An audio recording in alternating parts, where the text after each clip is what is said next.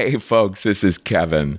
On this week's episode of Risk, you'll hear Kona Morris. Kona, if you do this, you will end up on the streets as a crack whore.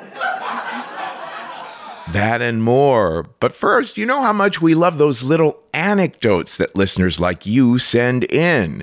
Have you got a surprising little story that comes in around four minutes? Especially if it might go well on our Scary Stories episode around Halloween time or on our Holiday Stories episode in December. Just go to risk-show.com slash anecdotes to find out how to pitch it.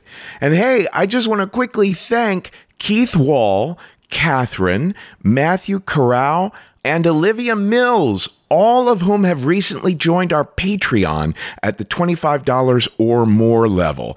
You guys know how important it is now more than ever for our fans to come to our rescue and help keep Risk running during this really tough period until we can get back on our feet later this year. We appreciate all of you who have done so so far.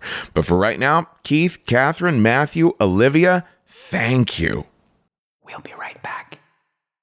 Folks, if you like good old fashioned true crime mysteries, if you like stories where you feel like you're a detective finding clues, June's Journey is the name of this new game that you can play on your iPhone or your Android. You are uncovering the mystery of June's sister's murder. It's this well to do family in the 1920s living in a great Gatsby like mansion.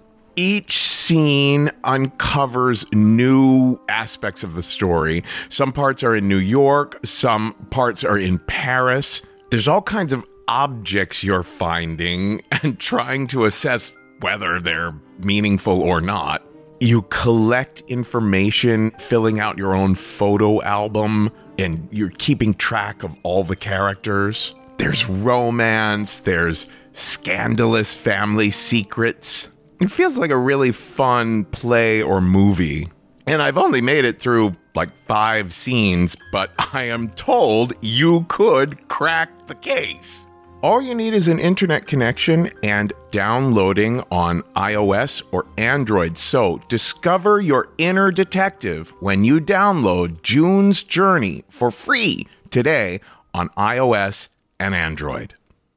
Now here's the show. Hello,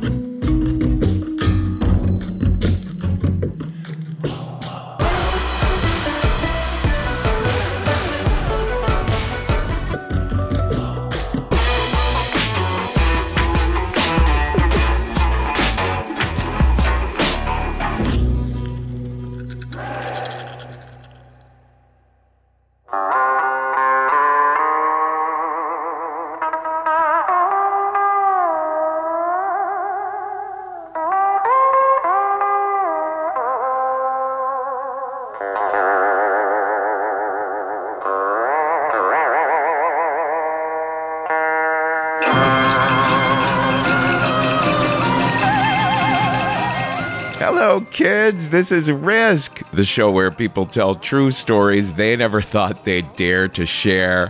I'm Kevin Allison, and this is Vaughn On behind me now with a, a very Vietnamese version of Ghost Riders in the Sky. We're calling this week's episode By Any Means because we have two storytellers who were dead set on taking a risk, no matter the outcome.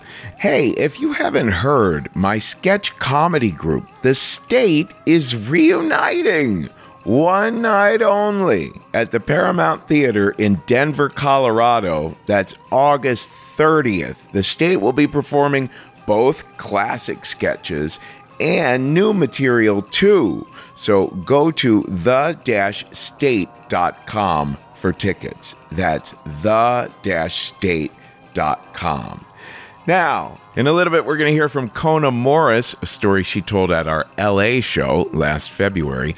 But first, something really unusual. This is a story by Randall C. Via. also known as Red Onion Randy, who is an inmate at Wallens Ridge State Prison, a supermax facility in Virginia, where he's serving 1,214 years without parole for capital murder. Randy has been incarcerated for most of his life since he was 11 years old and has spent 18 years of that time in solitary confinement. Now, this story first aired on a podcast called Red Onion Randy that features stories told by Randy from prison over the phone. Randy experienced a great deal of abuse and neglect as a young child and then entered the system at a very young age. And he begins this story in a juvenile detention facility, which he described as basically just housing for troubled kids that the system had nowhere else to put. So, without further ado, here is Red Onion Randy with a story we call The Cat and the Convict.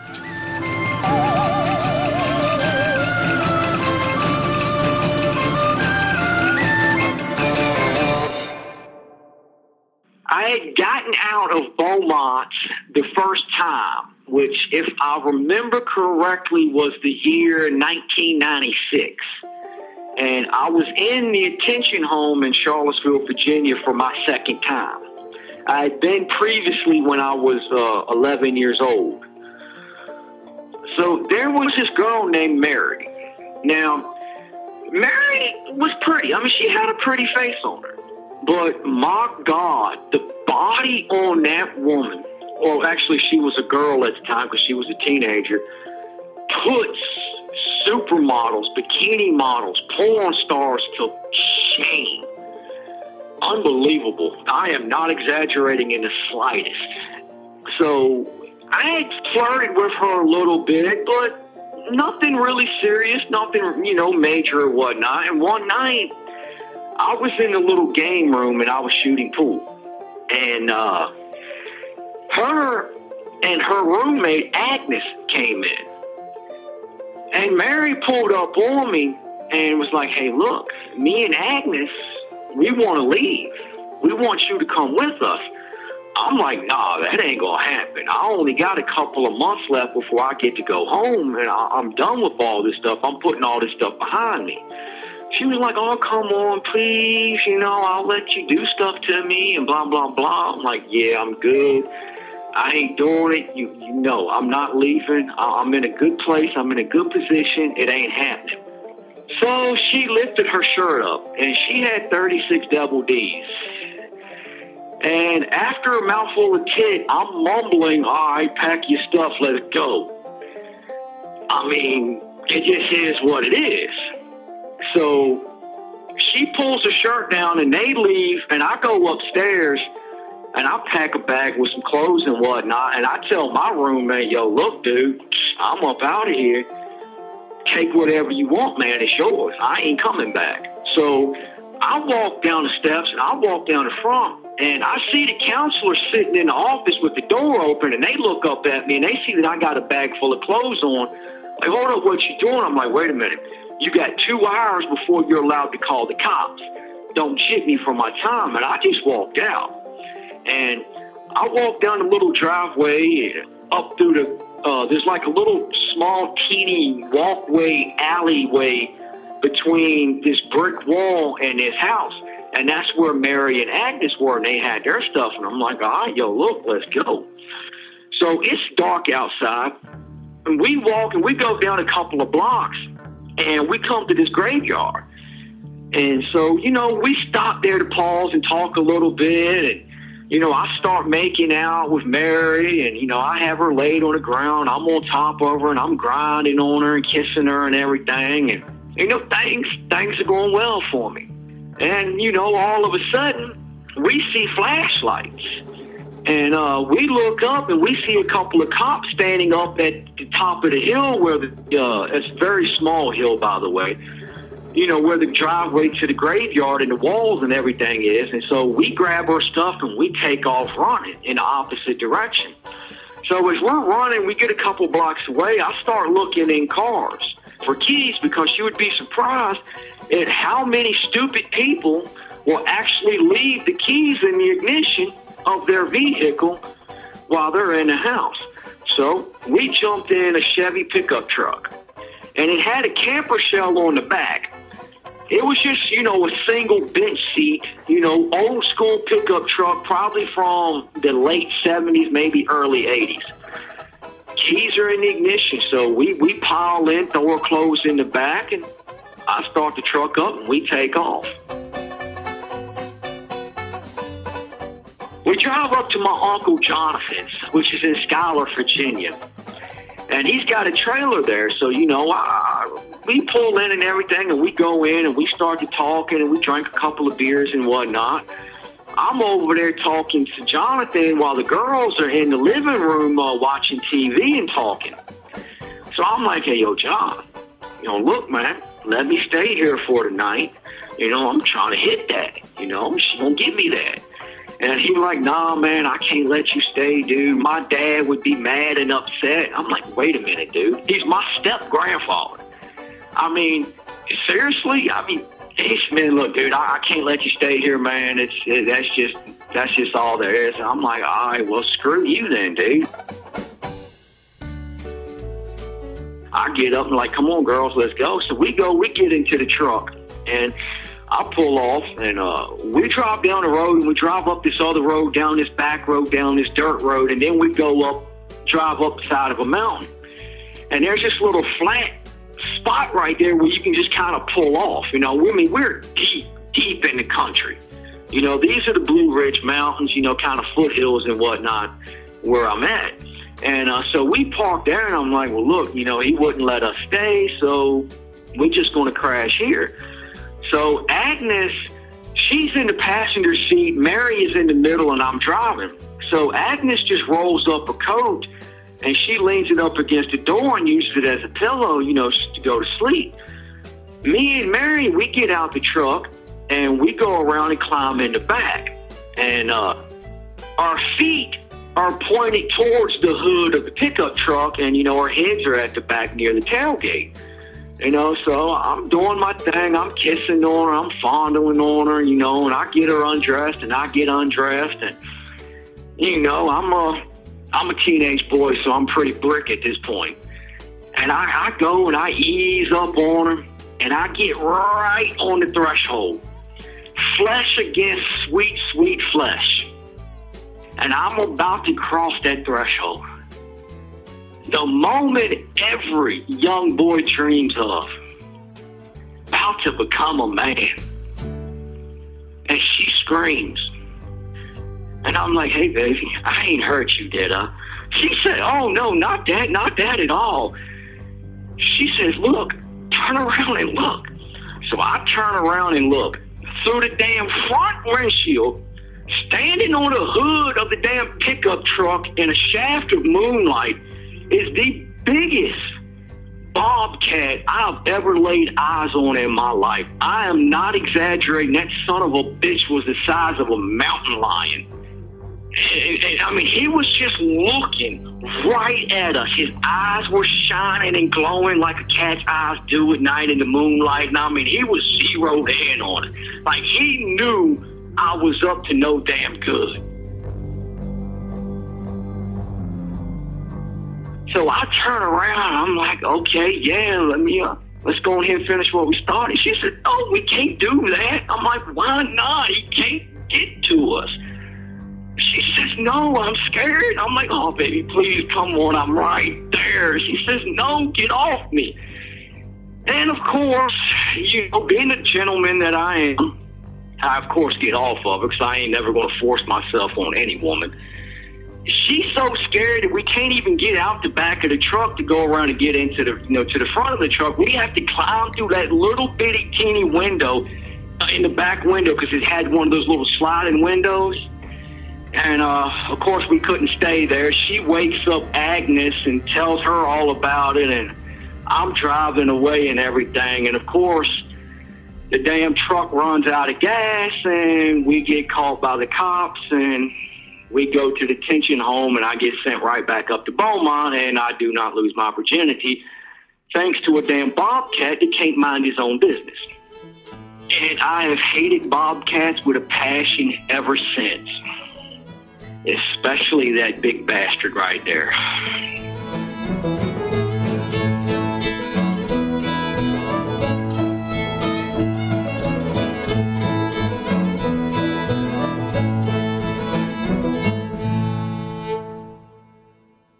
What's new, pussycat?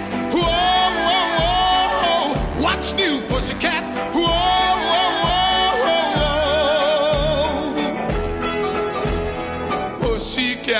Pussycat, you're so thrilling, and I'm so willing to care for you. So go and make up your big little pussycat eyes. You and your pussycat knows.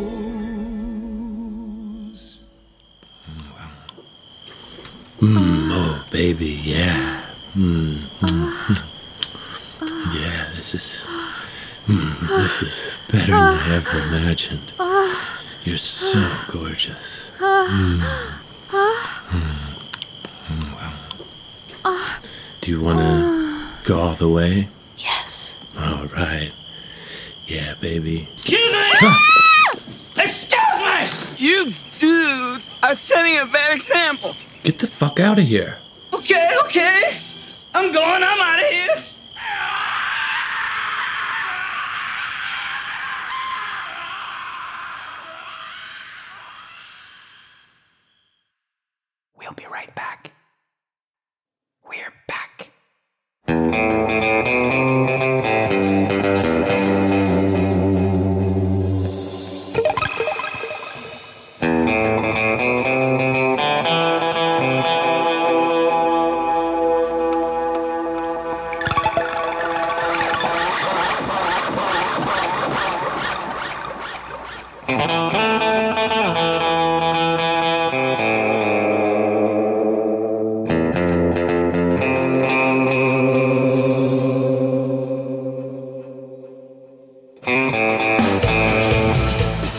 Risk, and just for the hell of it, here's another version of Ghost Riders in the Sky, a Mexican one, this time by Los Babies. But before the break, we heard a bit of Tom Jones singing about his pussycat, and then our editor Taj Easton getting frisky with a friend of his, and then, unsurprisingly, Bobcat Goldthwait.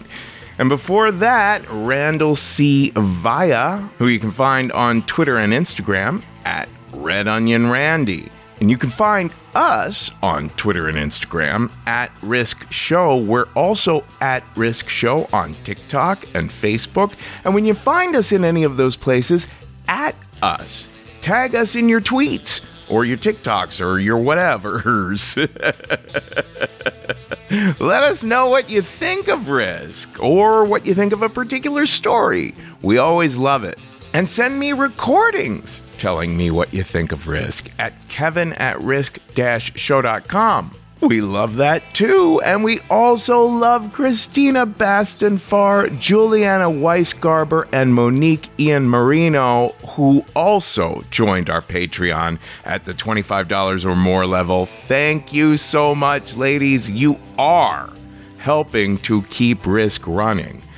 Now, next up is a story from a recent Risk Live show in LA. We just moved venues out there. We're now at the Lyric Hyperion, and our host in LA, David Crabb, says it is a lovely new home for us. So go to risk-show.com slash live to get tickets for our August 15th show there.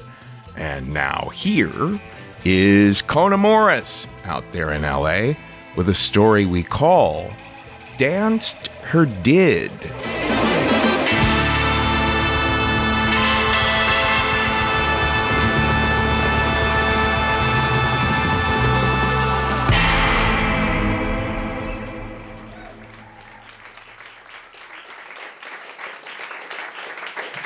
Hello, hello. I grew up in a small town in the backwoods of Northern California in a real shitty neighborhood that was perfectly situated between the projects and the trailer park. And I was always daydreaming about opportunities that my welfare stricken, drama mongering parents could never give me. When I was 15, I bought my first car, and as soon as I had my license, I started road tripping around the country. The summer after my junior year of high school, I went to Boston, where I rented the back balcony yes, balcony of an apartment in Cambridge where a bunch of Harvard students were living for the summer. For $50 a month, it was just big enough for my sleeping bag and backpack. And I fell in love with that city. I had sushi and Indian food for the first time. I rode the subway. I went to all these concerts and plays. I got a fake ID and my first tattoo. And that summer, I learned two things. One, I was ready to be out on my own. And two, weed on the East Coast was utter shite. Yeah. Growing up in Humboldt County, I hadn't realized how spoiled I was. Um, not only was it some of the best on the planet, but because of my degenerate hippie father, I never even had to pay for it. And I also found out that rich Harvard kids had no problem spending a $100 an eighth. That's right, which I happily sold them to help fund my summer travels. So before I had to leave to go back for my senior year, I went on this mission to find the childhood home of one of my literary heroes, E. E. Cummings, which was not so easy to do in the days before Google Maps. But I found it, and I was sitting there writing love poems to the giant tree in his front yard, and a neighbor walked by and said that Cummings had went to one of the oldest high schools in the country, which was just a few blocks away. So I walked over and was just instantly enchanted by this beautiful historic campus, which basically borders Harvard Yard. I wandered inside and asked how one might go about enrolling. They gave me a packet that included the district map, instructions for submitting transcripts, and a course catalog, which I flipped through and just drooled over these classes they offered. Things we could never even imagine in my small town high school, like Chinese and playwriting, AP European history, freaking syllogism. It's insane. Yeah, right? So I start fantasizing about transferring there. But moving across country by myself at 17 seemed impossible. So I went back to California.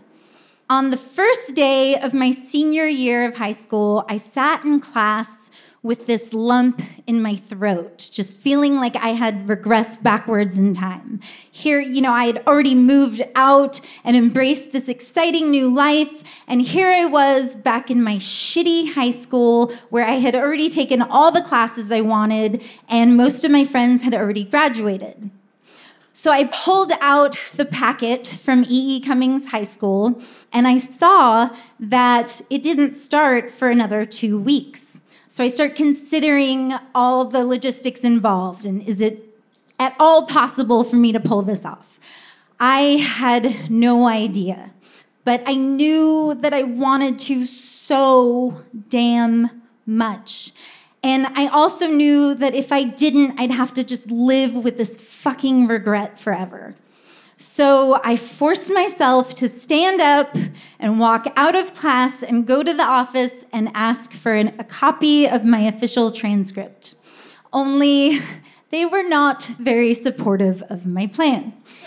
My guidance counselor sat me down and said, Kona, if you do this, you will end up on the streets as a crack whore. I remember just being stunned by that. Like, did he really just use that fucking word? Oh my God. Uh, and then I was so pissed. Like, where does this man get off thinking he knows anything about what I was capable of? Not only was I an honors student, but I had been class president, God damn it. Right?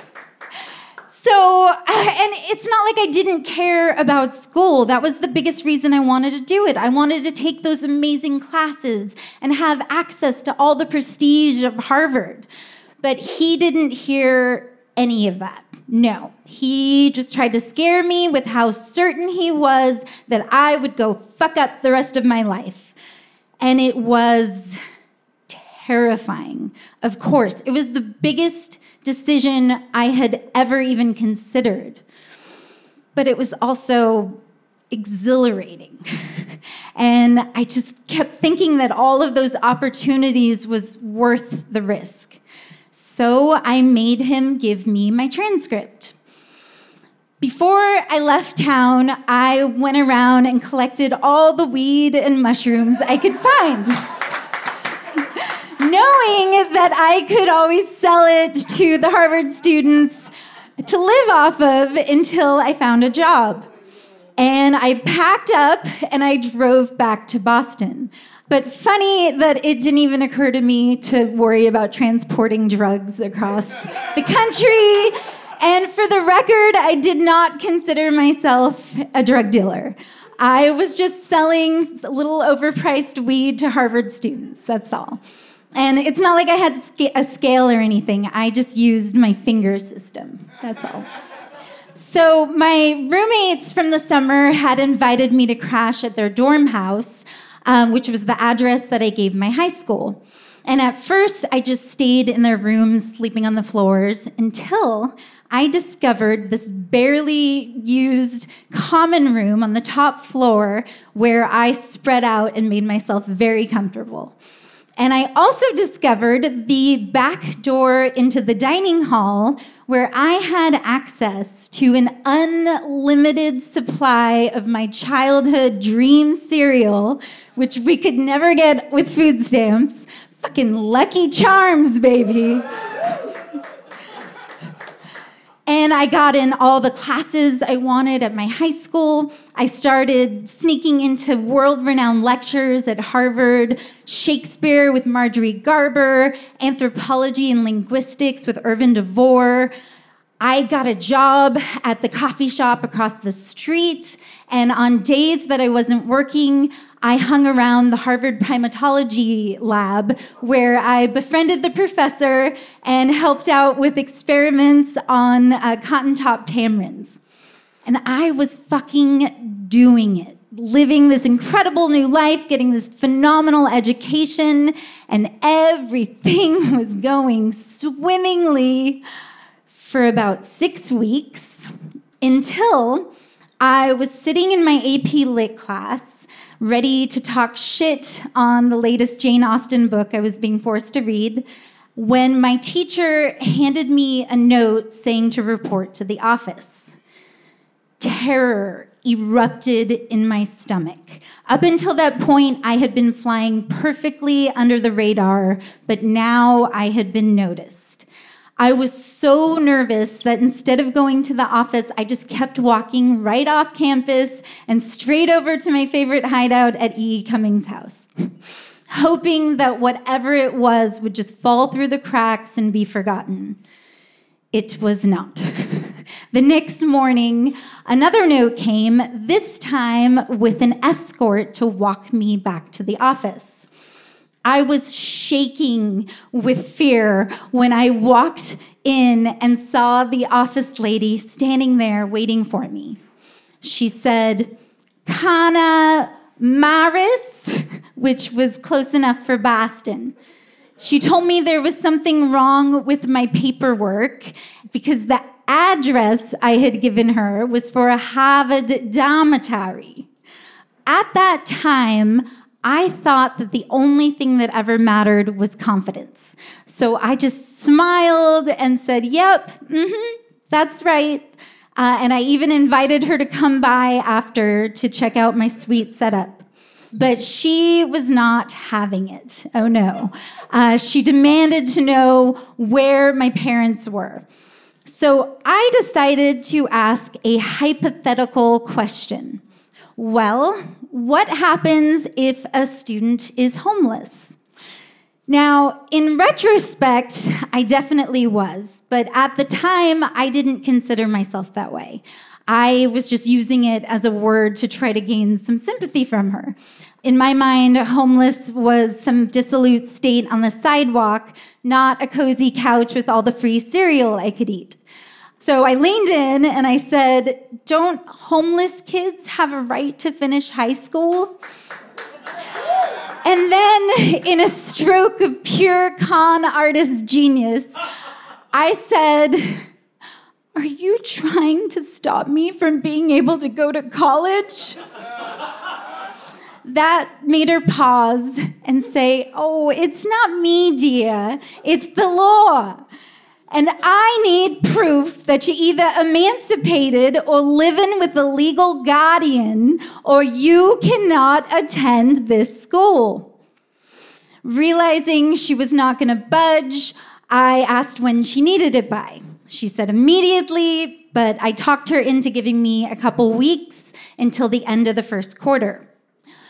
I walked outside and all of the fear in the universe just crashed down on top of me. I had no fucking clue what I was going to do. Here, I thought I had it all figured out, and this one stupid mistake could just take everything away. Why did I give them that address? Fucking shit, fuck, this was serious. I could be kicked out of school. And then what? Be a high school dropout or have to crawl back to my guidance counselor and tell him he'd been right? And was he?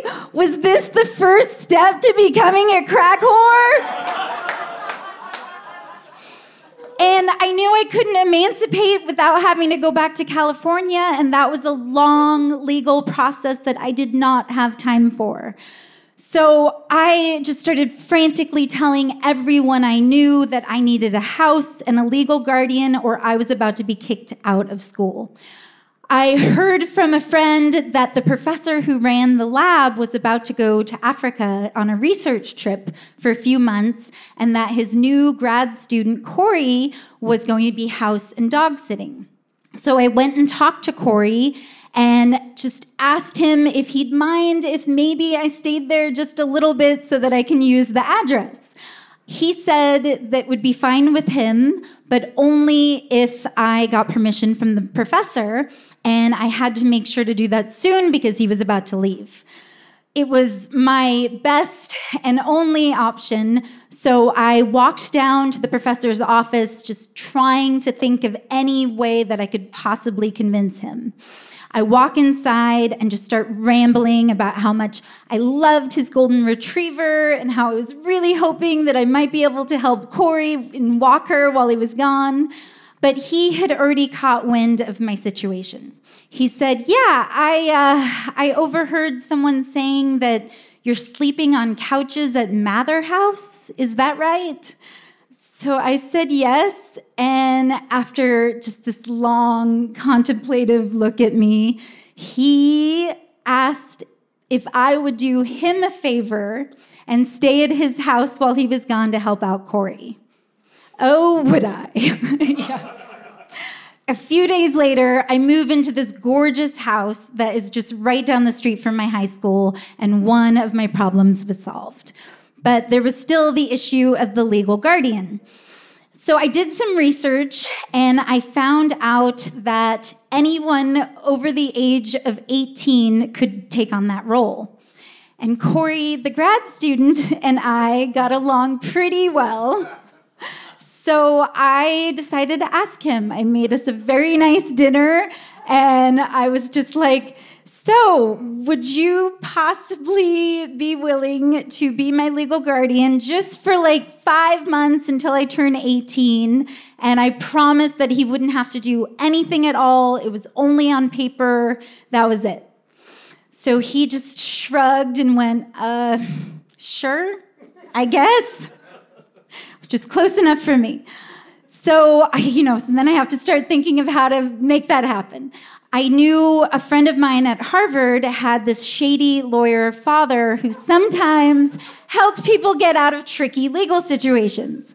So I asked him to set up a phone call. The lawyer told me that my best option was a notary public, and he knew just the one. There was a woman who might be willing to exchange her services for some good Humboldt bud and mushrooms and he would ask her and get back to me soon. So, after a couple of very stressful days, I get this call that it's all set up, but only if I can show up to her house in New Hampshire that Sunday night. And it was a long drive across state lines, and I had to beg Corey to come with me, but we went. And we show up to her house. It's late in the evening, and she opens the door with a finger over her lips and then ushers us past this living room full of kids that are eating pizza and watching TV. We follow her up this narrow staircase into a tiny crafting room that's just lined with fabrics, where she slides her sewing machine over and pulls out an old embossing seal and asked me to show her what I brought for her. so after smelling and squeezing everything, she looks at me and goes, Okay.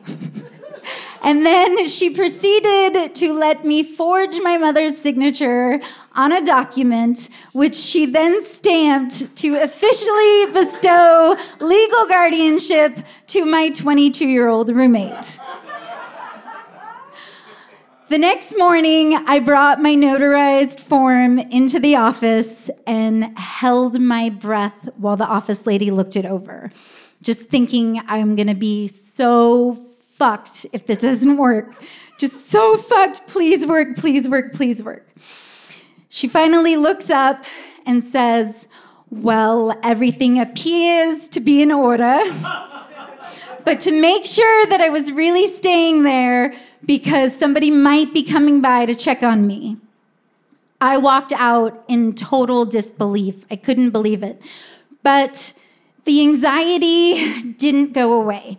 Even after Corey and I got our own apartment and I turned 18, I was still so nervous that they might figure out what I had done and kick me out of school. It wasn't until I had the diploma in my hand that I knew I had actually gotten away with it. The diploma from E. Cummings High School that I conned my way into as a homeless, drug slinging teenager. But at least I never became a crack whore.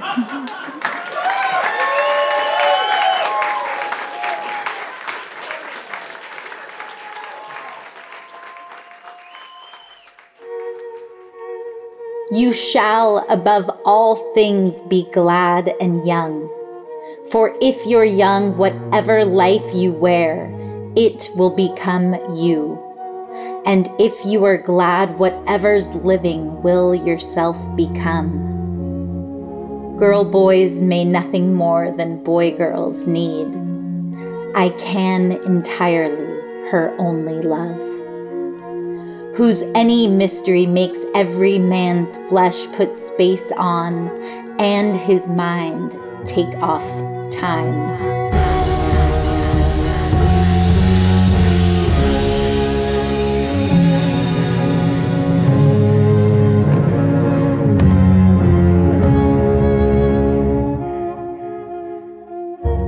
That you should ever think, may God forbid, and in his mercy your true lover spare. For that way knowledge lies, the fetal grave called progress, and negation's dead undoom. I'd rather learn from one bird how to sing than teach 10,000 stars how not to dance. This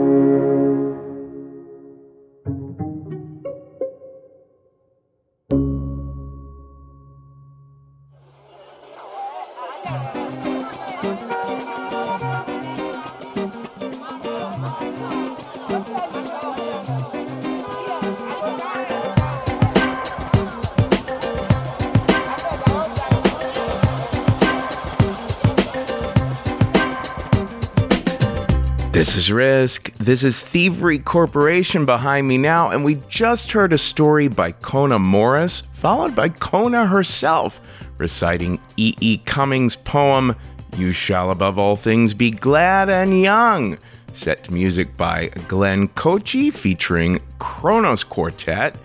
And you can find Kona on her website at konamorris.com.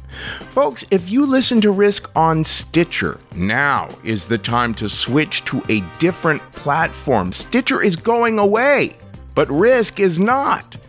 We're a little nervous because we know a lot of our listeners get the show through Stitcher, but they're going away, so you should subscribe to Risk on Apple Podcast or Google Podcast or Spotify.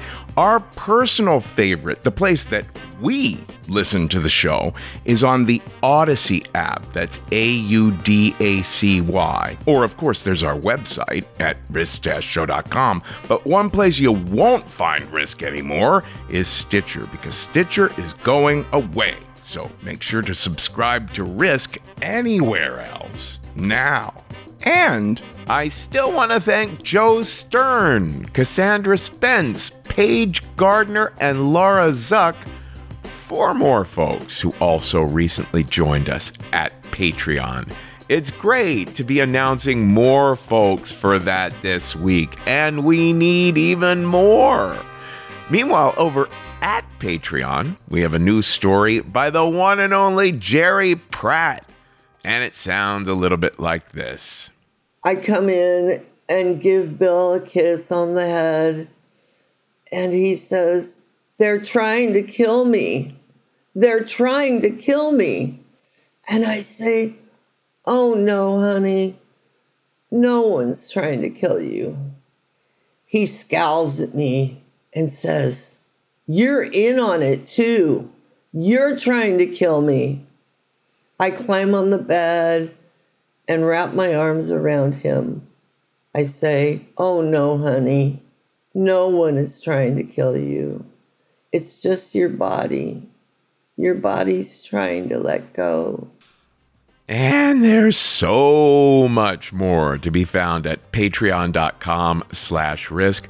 We need as many of you as possible to be helping us get through this financial squeeze we're in this summer.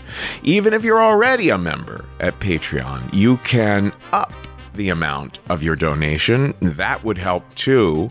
If you want to make a one-time donation, you can do that at paypal.me slash risk show.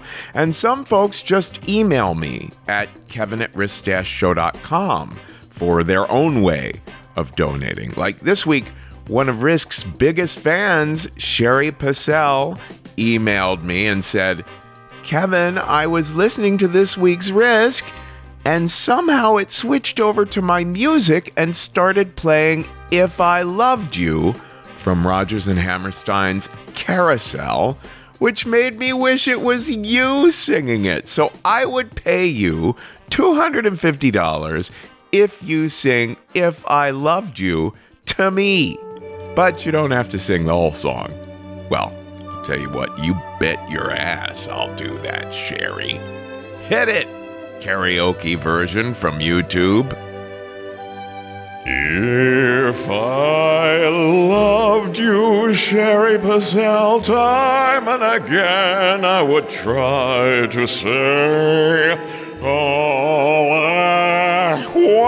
you to know. If I loved you, Sherry, words wouldn't come in an easy way. Right circles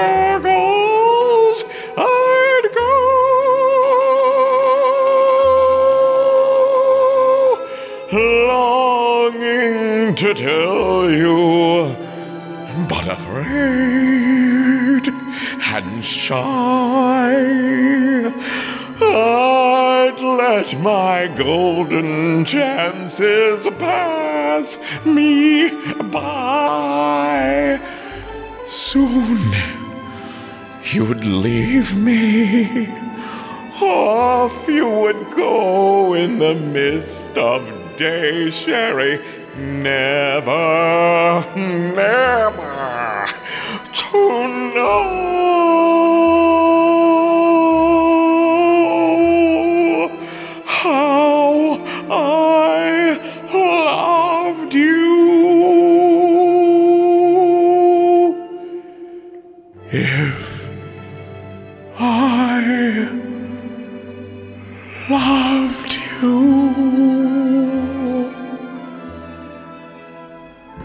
all you need to know about me is that I didn't have to look up the lyrics or rehearse that.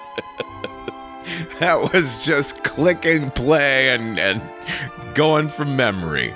That and the fact that even as I was being completely ridiculously silly while singing it, I I managed to get to also get emotional as well because of my own romantic year that I've had.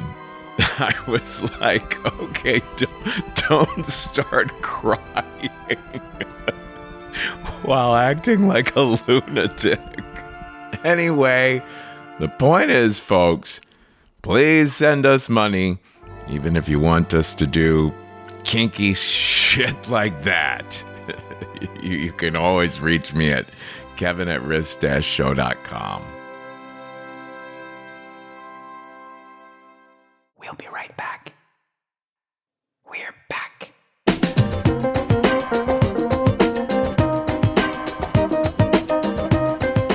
Folks, sometimes on Thursdays, we're going to be running episodes we call Funny Stuff. You know, all time classic funny stories where, you know, you can share these episodes with friends as just lighthearted stuff. We're going to revisit AD Miles. I'm talking about quarts of diarrhea. Filled my shorts. and T.S. Madison. He took a, he took a, he took a, he took, he, he took a good dick out of this world.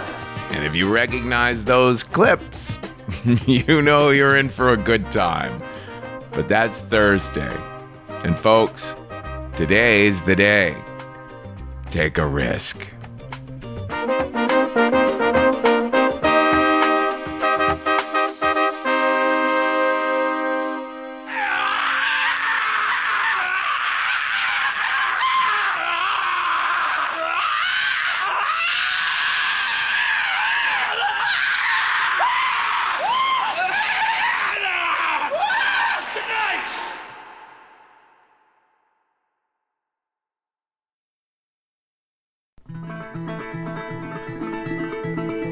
Anyone lived in a pretty how town with up so floating many bells down. Spring, summer, autumn, winter, he sang his didn't, he danced his did. Women and men, both little and small, cared for anyone, not at all. They sowed their isn't, they reaped their same. Sun, moon, stars, rain. Children guessed, but only a few, and down they forgot as up they grew, autumn, winter, spring, summer, that no one loved him more by more.